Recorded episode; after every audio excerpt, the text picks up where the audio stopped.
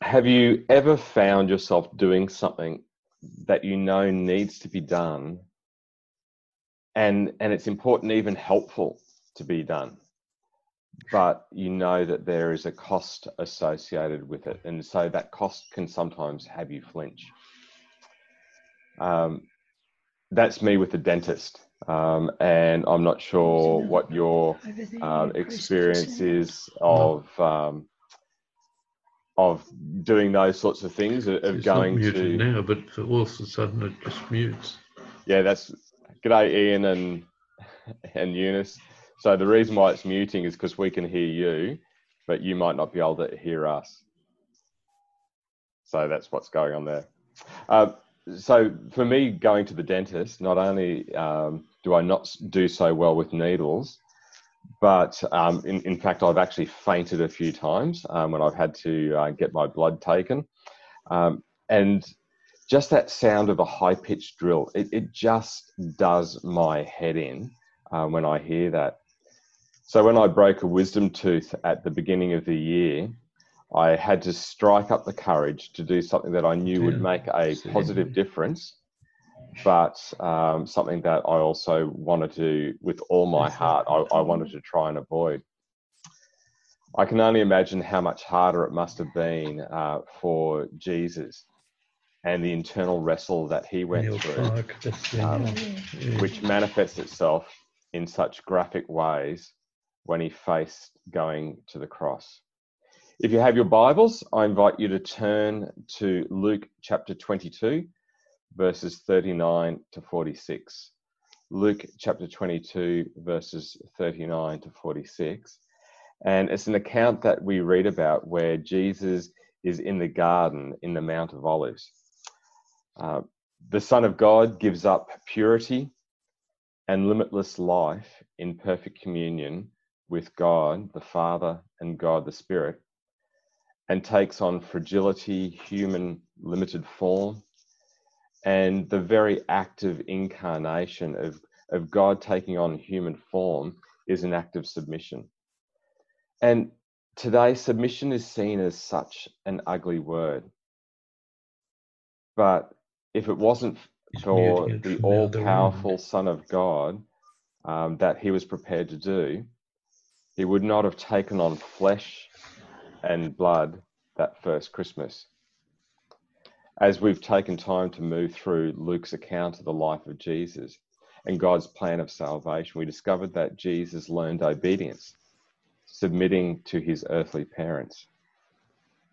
Years later, Luke gives an account of the devil tempting Jesus, offering an easy way out to achieve some of what the Son of God um, took on flesh to achieve. See the light at the back of us. No pain. Just an easy shortcut. But Jesus submitted himself once again to the plan of salvation. Last week, we read the story of the Transfiguration, several months earlier than today's reading. A turning point geographically, but also in focus as Jesus then turns his head towards Jerusalem and his betrayal, his trial and death looming large on the horizon. Then, following an intimate time with the disciples and others of his close followers, as he celebrated the Passover feast, Jesus steels himself for what was about to come. In a quiet olive grove away from Jerusalem, which was bursting at the seams as the city swelled with people coming for the Passover festival, Jesus gets away from it all to pray. In Luke 22, verse 39, we read these words Then, accompanied by the disciples, Jesus left the upstairs room and went as usual to the Mount of Olives. There he told them, Pray that you will not give in to temptation. He walked away about a stone's throw and knelt down to pray. Father, if you are willing, please take this cup of suffering away from me. Yet I want your will to be done, not mine. Then an angel from heaven appeared and strengthened him. He prayed more fervently, and he was in such agony of spirit that his sweat fell to the ground like great drops of blood. He last, at last he stood up again and returned to the disciples, only to find them asleep, exhausted from grief. Why are you sleeping? He asked them. Get up and pray so that you will not give in to temptation. In the lead up to Good Friday and the Passover sacrifice, Jesus knew 100% that what was the outcome would be from his death and his resurrection. He knew the plan of salvation and what his death would achieve. There is no evidence to suggest that Jesus was at all doubtful that resurrection would be on the other side. Even on the cross, Jesus was confident of seeing the thief in paradise. But at this moment in the garden, Jesus was fully aware of the pain and the cruelty that he would endure. From the betrayal of loved ones, the rejection of religious beliefs that based, were based around his identity, knowing that those who loved him would see him humiliated, tortured, and die naked hanging on a cross with people mocking him. Jesus knew the break in the perfect relationship from eternity past that would occur between God the Father and God the Spirit with God the Son. God the Son, fully man, as Jesus took on the sins of the world, our sins, and the punishments that we deserve. That break, my God, my God, why have you forsaken me, would have been unbearable. So there is Jesus, hours away from all of this, and he prays, Dad, this is so incredibly tough. Dad, if there is any way, some other way, something that hasn't been considered, please, Dad, let there be some other way. If you are willing, please, Dad, take this cup, a cup swirling with bitterness, sorrow, suffering, and death away from me. Yet, yet even knowing what I face, I love you more. I want you more. I want what we will achieve more. I submit to you and to your will. May your will be done in my life. Luke gives us the account that Jesus prayed so fervently with such pain and anguish as he fell, t- felt torn in two. His sweat fell to the ground like great drops of blood. Submission to God, to the Father's will. In a world that we live in today that recoils at the thought of submission, submission is a redundant concept that speaks of backward thinking and of abuse. Yet, where would we be if Jesus was not prepared to first submit to the perfect Father's will? And then, in pain, as Jesus went further and submitted his will to such imperfect men as they crucified him. Submission of will.